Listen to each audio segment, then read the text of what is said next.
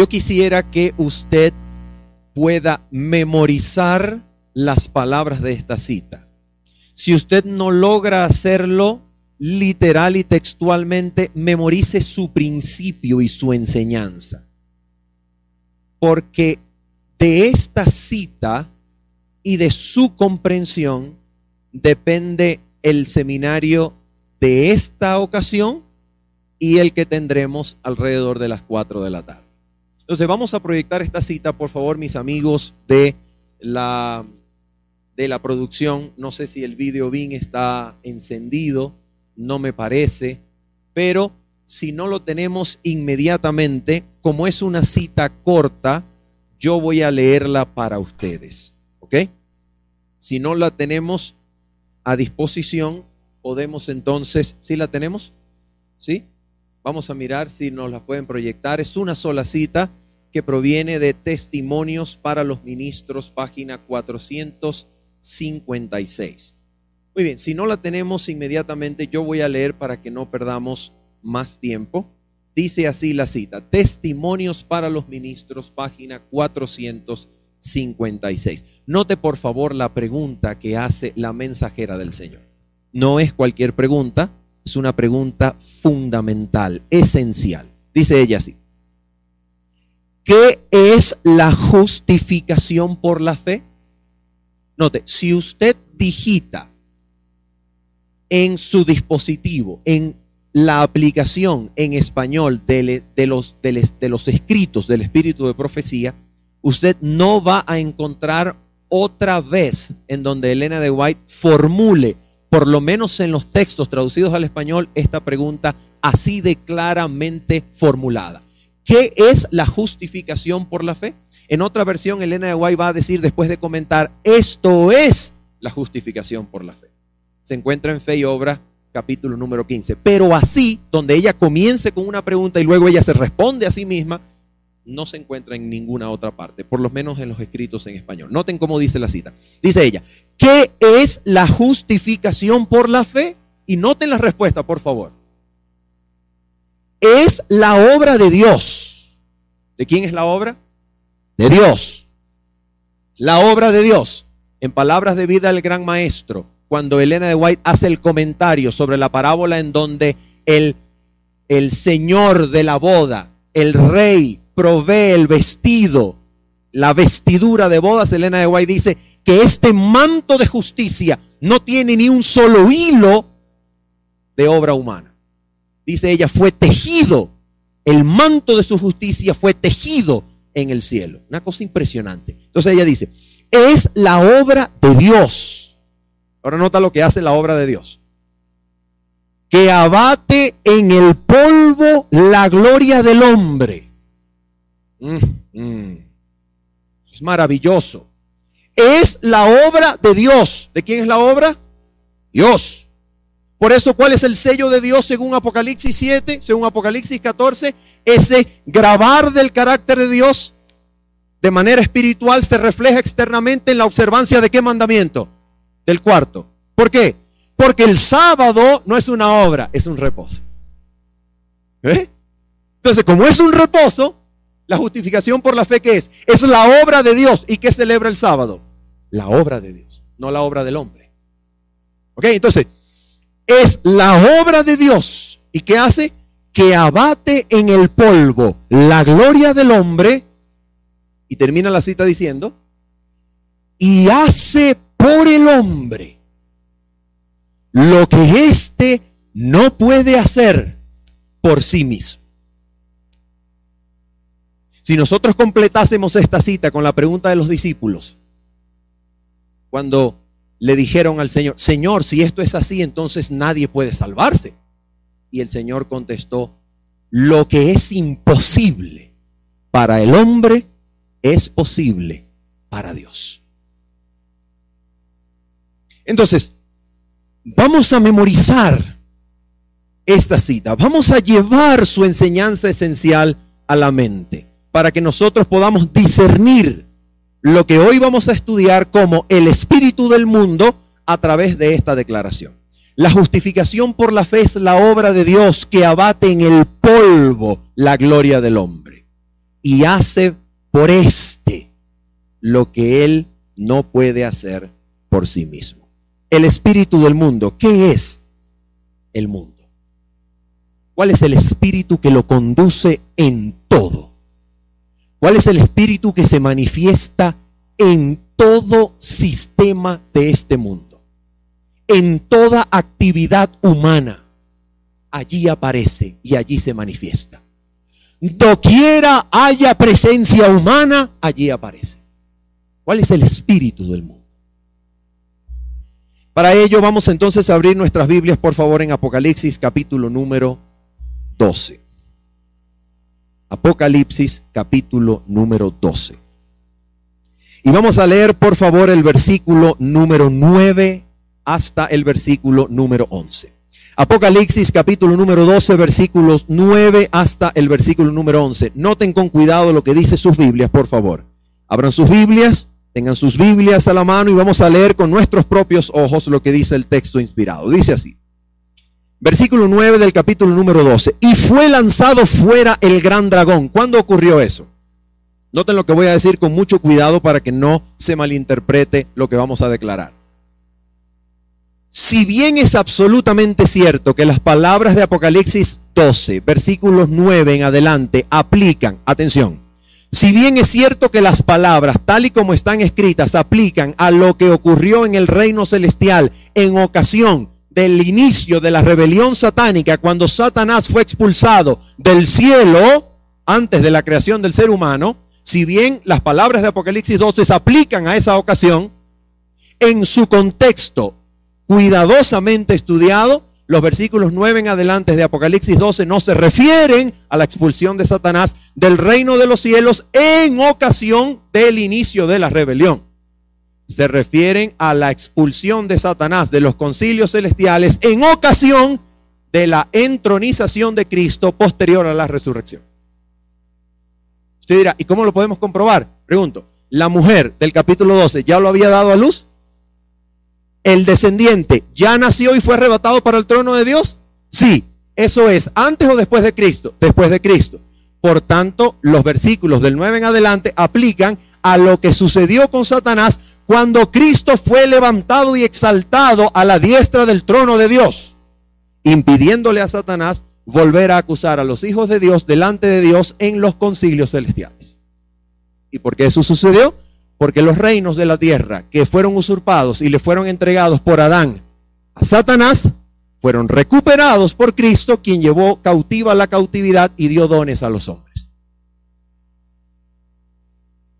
Entonces, leemos, y fue lanzado fuera el dragón, la serpiente antigua que se llama Diablo y Satanás, el cual engaña al mundo entero, fue arrojado a la tierra y sus ángeles fueron arrojados con él.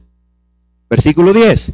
Entonces oí una gran voz en el cielo que decía, ahora ha venido la salvación. El sentido de esa frase es, ahora ha llegado a ser, ahora ha lleg- ha, se ha materializado la salvación. ¿Por qué razón? Porque el pacto eterno que se había concertado entre Cristo y su Padre antes de la creación del mundo, donde se establecía a Cristo como sustituto y garante de la raza humana, si ésta caía vencida por Satanás, donde Cristo asume en palabra, en promesa, morir por el hombre y tomar su lugar, este pacto se concreta en la realidad histórica en la cruz, donde el pacto se confirma y es renovado por el mismo Dios.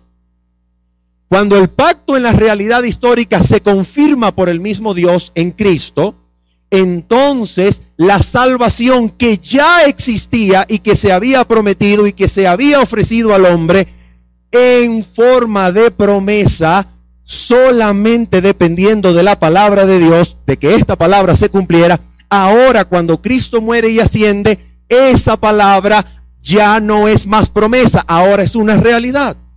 Por esa razón, la salvación de la que gozaba Enoch y Elías, cuando Cristo está por ir a la cruz, ellos son enviados por el Padre para animar a Cristo, para que cumpla lo que está establecido en el pacto, el juramento del pacto eterno. ¿Por qué? Porque ellos estaban en el reino celestial en dependencia de que la palabra de la promesa se llevara a la realidad con la sangre vertida en la cruz del Calvario. Leemos entonces: ahora ha venido la salvación, el poder y el reino de nuestro Dios y la autoridad de su Cristo, porque ha sido lanzado fuera el acusador de nuestros hermanos, el que los acusaba delante de nuestro Dios día y noche. Versículo once. Atención con este versículo. Y ellos le han vencido por medio de la sangre del Cordero y de la palabra del testimonio de ellos. Es decir, por medio de la sangre del Cordero, estos quienes habían sido acusados delante del trono de Dios por Satanás y sus ángeles, estos ahora son vencedores por la sangre del Cordero y por la palabra del testimonio de ellos. Una cosa impresionante, maravillosa. La palabra de Cristo se ha materializado en ellos hasta alcanzar el ideal del carácter de Dios, y por su testimonio condenan a Satanás. Ahora mira esto. Y no amaron sus vidas. ¿Hasta qué punto? Oh, wow. Y no amaron sus vidas hasta la muerte. ¿Qué quiere decir la Escritura con esto? Si hay una premisa fundamental que sostiene toda la declaración fundamental de los derechos humanos, si hay una premisa fundamental que sostiene cualquier sistema de salud del mundo, cualquier sistema de seguridad social del mundo, es el bien inherente, no instrumental, ¿de qué? De la vida. La vida no es un valor accesorio, no es un valor instrumental, es un valor, es un bien en sí mismo. De estos que vencen a Satanás por la sangre del Cordero y la palabra del testimonio de ellos, se dice que no amaron sus vidas hasta la muerte. De este mismo grupo que se llama remanente en el versículo diecisiete, que se vuelve a presentar como los ciento cuarenta y cuatro mil en el, en el capítulo catorce, en el versículo trece se dice de ellos: bienaventurados de aquí en adelante los que, ¿qué cosa? Los que mueren en el Señor.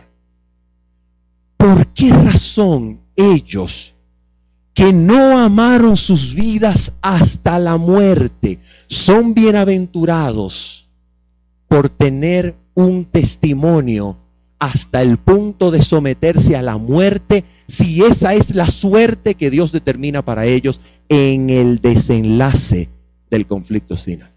¿Por qué razón se habla de esta manera acerca de ellos? Mira esto, queridos amigos. Cuando nosotros llegamos a Apocalipsis capítulo número trece, nosotros vamos a mirar la simiente de la serpiente. Nosotros vamos a mirar la descendencia de Satanás.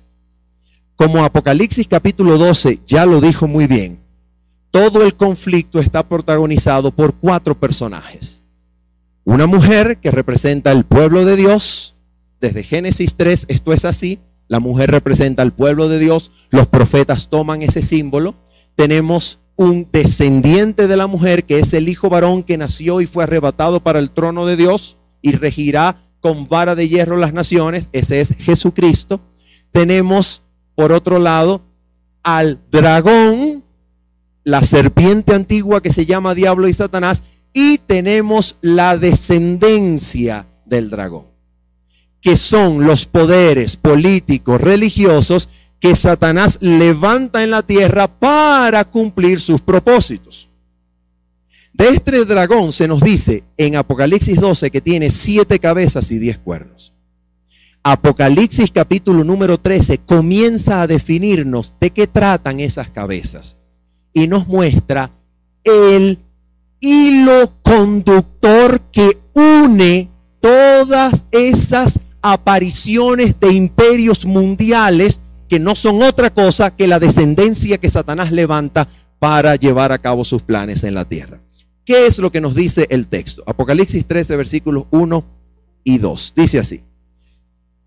Mi versión, Reina Valera del sesenta, lee, me paré sobre la arena del mar, como quien Juan se paró. Pero eso en el texto original griego, mejor dicho, en el idioma original griego, no es acertado.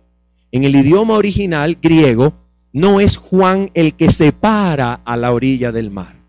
El que se para a la orilla del mar para levantar de las aguas lo que viene es el mismo dragón.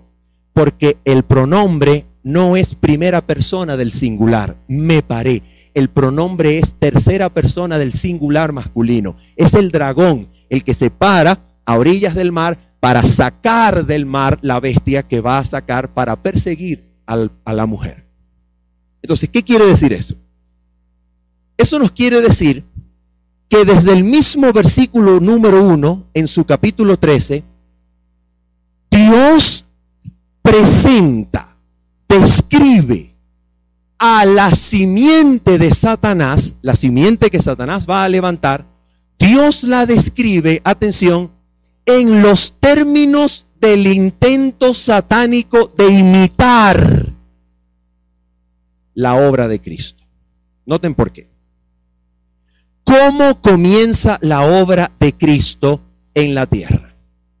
Cuando Cristo recibe la noticia de la predicación de Juan el Bautista en la carpintería de José y en la carpintería de Nazaret, Cristo escucha que hay uno cuya voz se levanta en el desierto, enderezad sus sendas, preparad el camino del Señor. Cristo, que había estudiado las profecías de Daniel, que había comprendido su misión en aquella visita de Pascua a los doce años cuando vio al Cordero inmolado en el templo, Cristo reconoce que la hora de su ministerio a tiempo completo había llegado y sale de la carpintería para iniciar su ministerio. ¿Y cómo lo inicia? Cristo va a las aguas del Jordán para que se cumpla toda justicia, que no es otra cosa que se cumplan los términos del pacto eterno, para ser bautizado por Juan. Así que la obra de Cristo, que dura tres años y medio, inicia en las aguas. De la misma manera, esta simiente de Satanás es retratada y descrita por Dios como el dragón parándose a la orilla del mar y sacando de las aguas a aquel que va a ministrar a la humanidad por tres años y medio proféticos, mil doscientos sesenta días. Noten que es una imitación de la obra de Cristo, que va a tomar la Edad Media para deshacer lo que a Cristo le llevó tres años y medio. Serán tres años y medio proféticos para deshacer la obra que el dragón está haciendo para la humanidad, levantando a su hijo de las aguas. Entonces, ¿qué es lo que el dragón hace por esa simiente suya que levanta de las aguas? Mira lo que hace. Versículo número uno. Me paré, o oh, se paró el dragón sobre la arena del mar, y vi subir del mar una bestia que tenía siete cabezas y diez cuernos, y en sus cuernos diez diademas, y sobre sus cabezas un nombre blasfemo. Esa frase, un nombre blasfemo, ¿dónde se repite literalmente en el libro de Apocalipsis? En el capítulo diecisiete. Y el nombre blasfemo que aparece en el libro de Apocalipsis con dos puntos para decirnos cuál es el nombre. ¿Cuál es el nombre blasfemo? Babilonia. ¿Recuerdan? La madre de las rameras. Así que esta bestia, aunque el nombre Babilonia no ha aparecido todavía en Apocalipsis trece, y aparece en Apocalipsis catorce, versículo siete en adelante, el término Babilonia, sabemos que esta bestia es Babilonia. Ahora escucha esto. Mira lo interesante. Versículo dos. Y la bestia que vi era semejante a ¿qué cosa? A un leopardo, y sus pies como de oso, y su boca como boca de león, y el dragón. Una pregunta: ¿dónde habían ustedes oído anteriormente en la Biblia que un leopardo, un oso, un león y un dragón aparecen juntos? Mm. Daniel capítulo siete. ¿Y qué nos está diciendo Apocalipsis cuando utiliza los mismos símbolos de las bestias endemoniadas de Daniel siete aquí en Apocalipsis trece? ¿Qué nos está diciendo la Biblia? ¿Sabes qué nos está diciendo la Biblia? Esta bestia que tiene un nombre blasfemo, pero tiene combinaciones de leopardo, de oso, de león y de dragón, esta Babilonia es el mismo espíritu manifestado por diferentes imperios de la misma oposición y enemistad a los principios de Dios. En otras palabras, lo que Apocalipsis te está diciendo es, no importa si se trataba de Babilonia, de Medopersia, de Grecia o de Roma, el espíritu del mundo es idéntico, es el mismo. ¿Y cómo se le llama? Babilonia. La pregunta es, ¿qué significa Babilonia? Mira esto. No por casualidad el conteo de las siete cabezas debería comenzar con Babilonia. Porque Babilonia es el comienzo de la, del historicismo profético que te lleva de Daniel dos a Daniel siete, de Daniel siete a Daniel diez al doce, y de, es, de esta estructura de Daniel te lleva a Apocalipsis doce al catorce. No hay otro fundamento historicista que los cuatro imperios, y comienzan de Babilonia. Pero Babilonia, Babilonia, cuando aparece en Apocalipsis diecisiete, aparece ahora sobre la bestia que tiene siete cabezas y diez cuernos. En pocas palabras, Apocalipsis diecisiete te vuelve a repetir la misma idea. Aunque los imperios y cabezas sean diferentes, el espíritu que los conduce es el mismo. Se trata de Babilonia. La pregunta es entonces, ¿qué es Babilonia? ¿Qué es Babilonia? Y usted dirá, ¿es importante conocer esto? Queridos hermanos, el mensaje final del pueblo de Dios se resume en Apocalipsis dieciocho como salid de Babilonia. Si yo quiero saber de dónde debo salir, yo necesito que la Biblia me diga qué cosa es Babilonia. Entonces vamos a mirar, vamos a mirar por favor, lo que la Biblia nos enseña rápidamente acerca de Babilonia. ¿Y por qué lo vamos a mirar? Porque si entendemos lo que la Biblia nos enseña acerca de Babilonia, vamos a entender el espíritu del mundo a través de todas sus edades. Vamos entonces a ver rápidamente, hacerle una pregunta a la Biblia. Dejen por favor su marcador de Biblias allí en Apocalipsis doce al catorce y vamos rápidamente a preguntarle a la Biblia. Biblia, ¿dónde es la primera vez en todas tus páginas que aparece Babilonia? ¿Dónde aparece? Oh, en Génesis capítulo número once. Vamos allá. Pero para nosotros poder entender Génesis capítulo número once, nosotros necesitamos leer primero los primeros tres versículos del capítulo doce. ¿Por qué razón?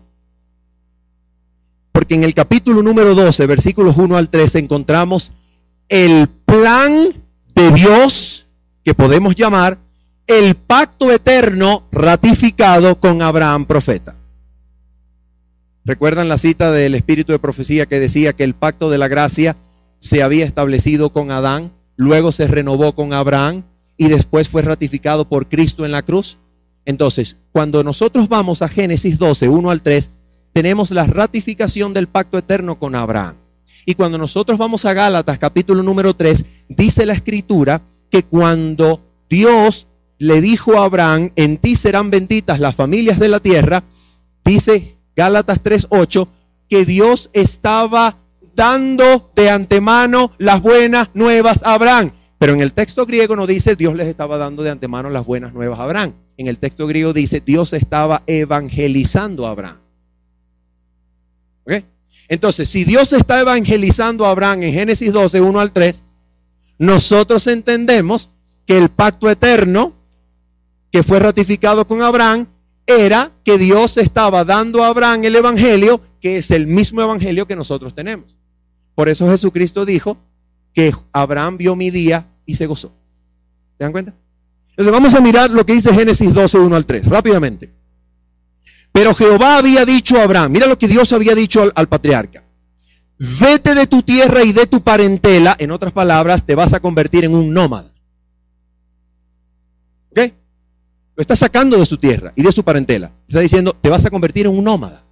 Y, e incluso cuando Abraham, al final de sus días, habla de sí mismo, dice, porque peregrino soy y forastero en la tierra. Un nómada. Ahora mira por qué, atención. Pero Jehová había dicho a Abraham, vete de tu tierra y de tu parentela y de la casa de tu padre a la tierra que te mostraré. Y haré de ti una ¿qué? Una nación grande. Escucha. Y te bendeciré y engrandeceré tu nombre. Y serás bendición. Escucha. Bendeciré a los que te bendijeren y a los que te maldijeren maldeciré. Y serán benditas en ti todas las familias de la tierra. ¿Qué está haciendo Dios con Abraham? Nota esto. Dios le está prometiendo descendencia numerosa a un hombre que es estéril y su esposa también. Le está prometiendo una tierra a un hombre que es un nómada desde ese instante. Le prometerá descendencia a una mujer cuya matriz, según Romanos cuatro, diecinueve en adelante, su matriz está necrosada. Porque dice Romanos cuatro que Abraham no se debilitó en la fe al considerar su cuerpo ya como muerto, ni tampoco al considerar la muerte de la matriz de Sara. No dice la esterilidad de la matriz de Sara. En griego dice necrosis de Sara. Lo que Dios está haciendo es darle el mensaje de la gracia a un hombre para que entienda que no tiene pie, no tiene tierra donde afirmar el pie, sino el que Dios le dé, la tierra que Dios le dé. Y no tiene descendencia a menos que Dios, por el poder del Espíritu Santo, obre en el cuerpo muerto y en la matriz muerta de Sara para hacerles descendencia de un hijo que nace por el Espíritu, según Gálatas cinco, versículo veintinueve. Porque Isaac era del Espíritu. Entonces nota esto. ¿Qué es lo que Dios está haciendo con Abraham? Le está dando el mensaje de la gracia. Le está dando su gracia. Y ahora mira lo que va a hacer la humanidad. En el capítulo anterior, Satanás había preparado a la humanidad. ¿Para qué? Para oponérsele a la gracia. Mira cómo la prepara. Génesis capítulo número once. Y vamos a leer, por favor, en el versículo número uno. Génesis once, versículo uno en adelante. Dice así. Tenía entonces toda la tierra una sola lengua y unas mismas palabras.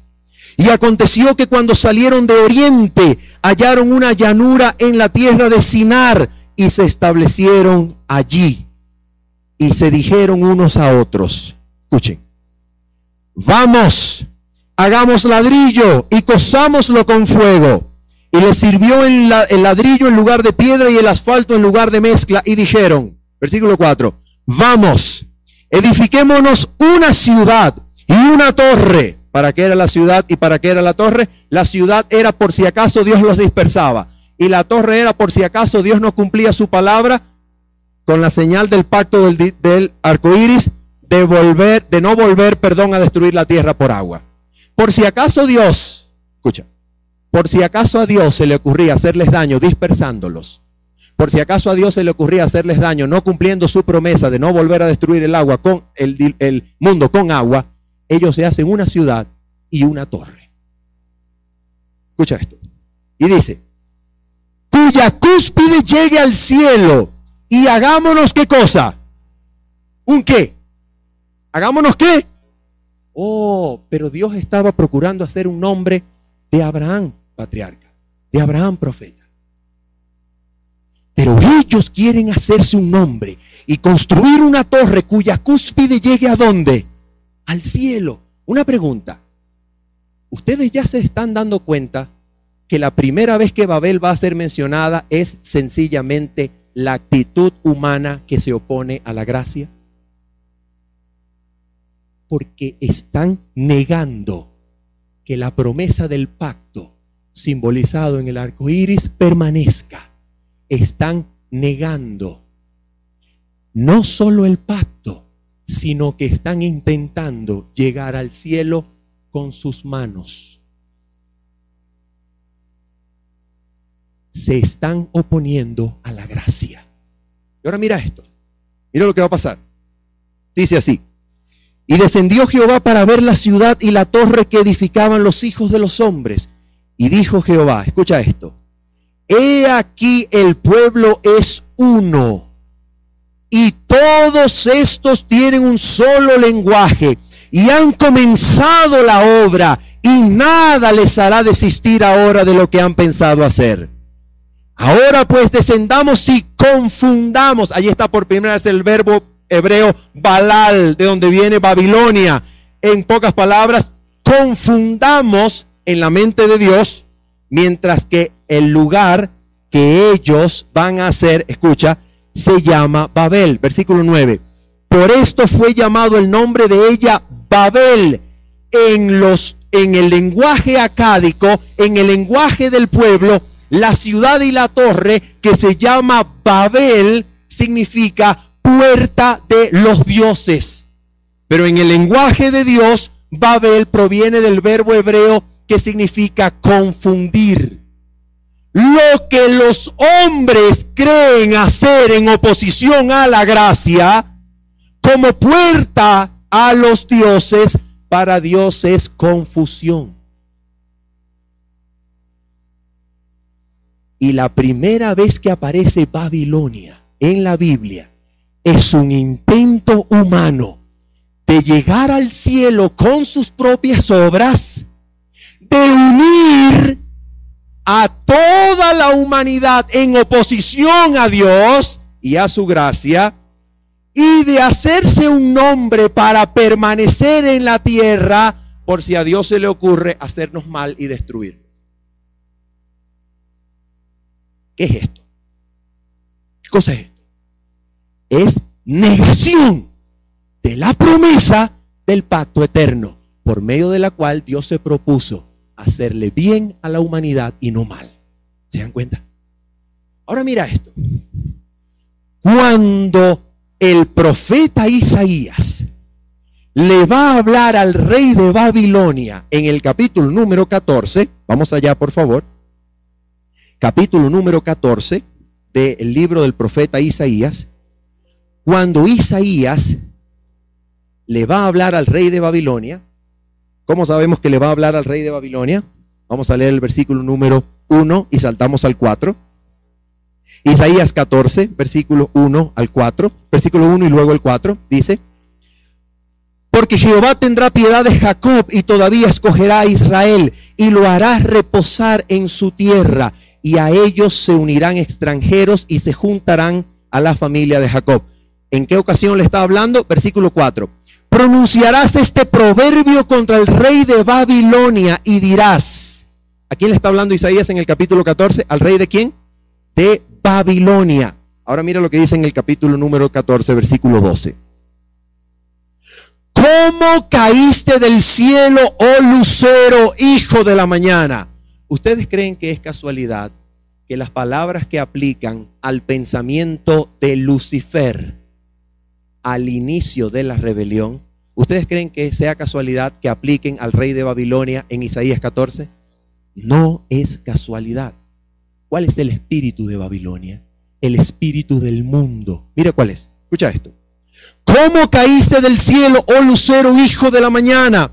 Cortado fuiste por tierra. Tú que debilitabas a las naciones, tú que decías en tu corazón, escuchen, subiré al cielo, en lo alto, junto a las estrellas de Dios, yo levantaré mi trono. En hebreo el pronombre está presente. Yo levantaré mi trono, y en el monte del testimonio yo me sentaré, a los lados del norte, sobre las alturas de las nubes subiré, y yo seré semejante al Altísimo. ¿Cuál es el espíritu del rey de Babilonia? que es exactamente el mismo espíritu que inicia la rebelión satánica. ¿Cuál es el espíritu? El espíritu es la adoración, la exaltación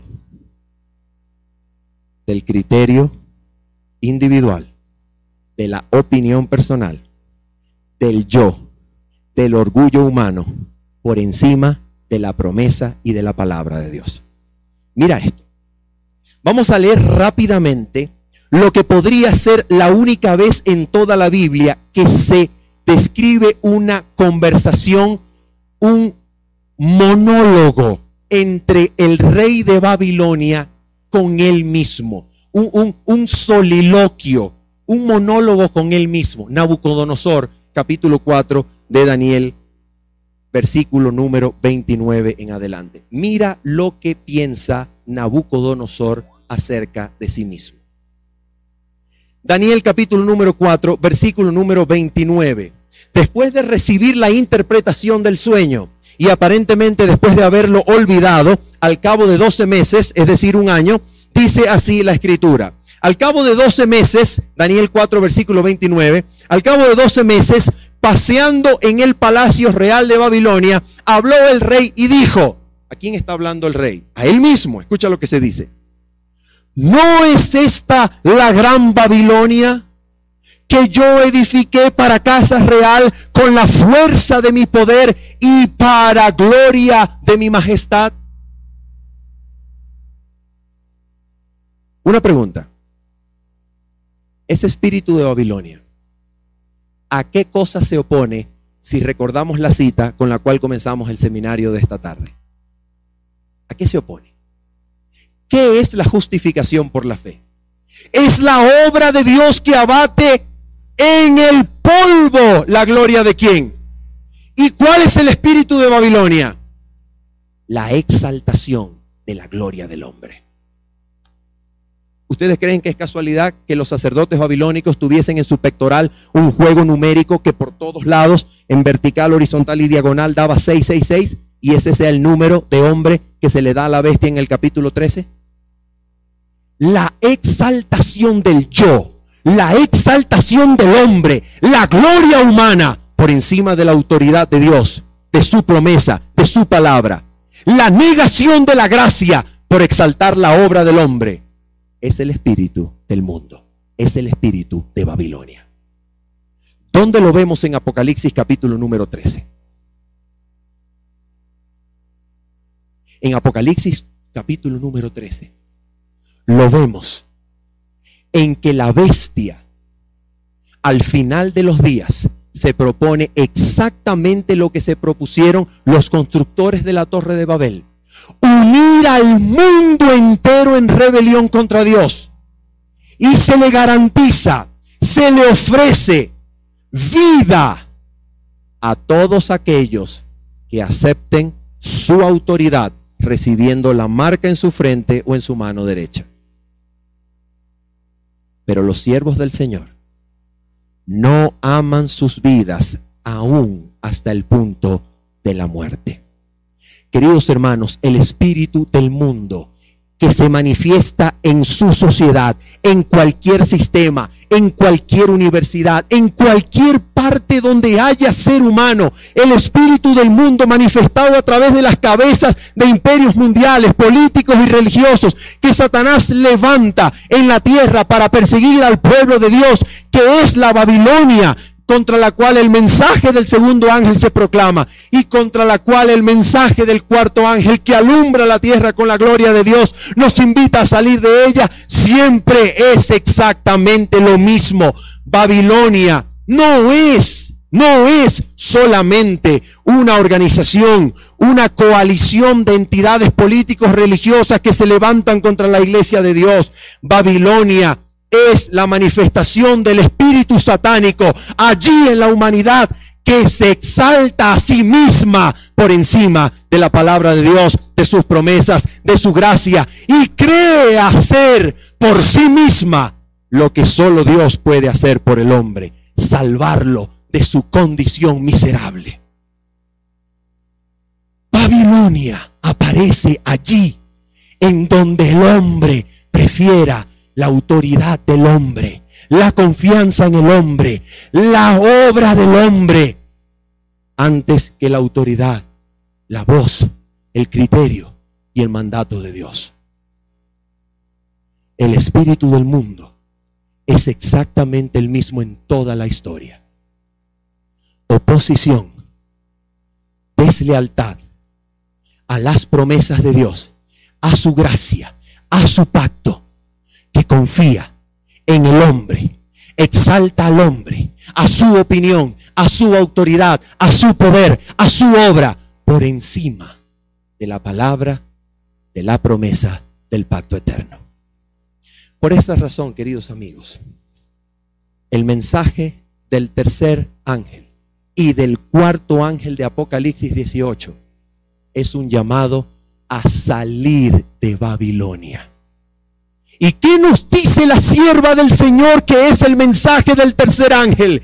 Que ha de expandirse hasta alcanzar el mundo entero, cual fuerte pregón alumbrando la tierra con la gloria de Dios. ¿Cuál es el mensaje del tercer ángel? Que ha de incrementar en fuerza y en poder hasta llegar a alumbrar toda la tierra con la gloria de Dios. ¿Cuál es el mensaje del tercer ángel?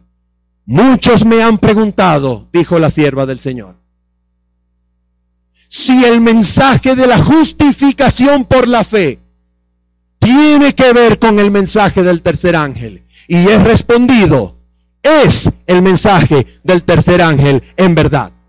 Porque la justificación por la fe es lo único que puede librar al hombre de la confianza y exaltación de su yo, de sí mismo, por encima de Dios y de su palabra. Cuando usted entiende el mensaje de la justificación por la fe y a la luz de la cruz usted se comprende a sí mismo, usted dirá, a menos que Cristo me dé valor, mi yo no vale para nada. A menos que Cristo me haga sabio, yo no puedo saber nada. A menos que Cristo me salve, yo no puedo salvarme por mí mismo. Y cuando usted a la luz de la cruz es humillado y su yo descansa ahora en el polvo de la tierra, ahora Dios puede hacer por usted lo que usted no puede hacer por usted mismo. Por eso la justificación por la fe es el mensaje del tercer ángel, que se convierte en el cuarto ángel y nos dice, salid de Babilonia, pueblo mío. Salid de la exaltación al yo, salid de vuestro amor a las opiniones personales, abandonad la confianza en el criterio propio, sométase cada uno a Dios, dependamos de Dios, de sus testimonios, de su poder, de su gracia. Y allí, cuando no dependamos de nosotros, sino de Dios, entonces Dios hará por nosotros lo que no podemos hacer por nosotros mismos. Pero allí mientras permanezcamos, confiando en el hombre, confiando en el yo, exaltando estrategias humanas, criterios humanos, opiniones humanas, amor al yo, estima propia por encima de todas las demás cosas, como la solución a los problemas psicológicos de la sociedad, estaremos revolcándonos en el charco de Babilonia, donde el enemigo de Dios quiere mantenernos. Pero el mensaje de la justificación por la fe te saca de Babilonia, te destruye el orgullo, te lo abate al polvo de la tierra y allí te levanta para que aprendas que solo Dios y Cristo tiene poder para salvarte. Solo Dios y Cristo hace por ti lo que tú mismo no puedes hacer por ti. Padre Celestial, queremos pedirte, Señor, que nos protejas del espíritu del mundo, Señor. Y para ello, Señor, nos has dado el preciosísimo mensaje de la justicia de Cristo. Oh, Señor, que este mensaje de la justificación por la fe pueda ser abrazado, pueda ser creído, pueda ser experimentado, Señor, para que mi gloria, mi confianza propia sea abatida al polvo de la tierra, Señor. Y allí, en medio de mi debilidad, podamos conocer el poder de Cristo, que es suficiente. Danos, Señor, ese poder. Danos de tu gracia, Señor, y líbranos del espíritu de Babilonia, Señor. Te lo pedimos, te lo agradecemos, en el nombre de Cristo Jesús. Amén. Esta presentación fue brindada por Audioverse, una página web dedicada a esparcir la palabra de Dios a través de sermones gratuitos y mucho más. Si quisiera saber más de Audioverse o si le gustaría escuchar más sermones, por favor visite doble u doble u doble u punto audioverse punto org.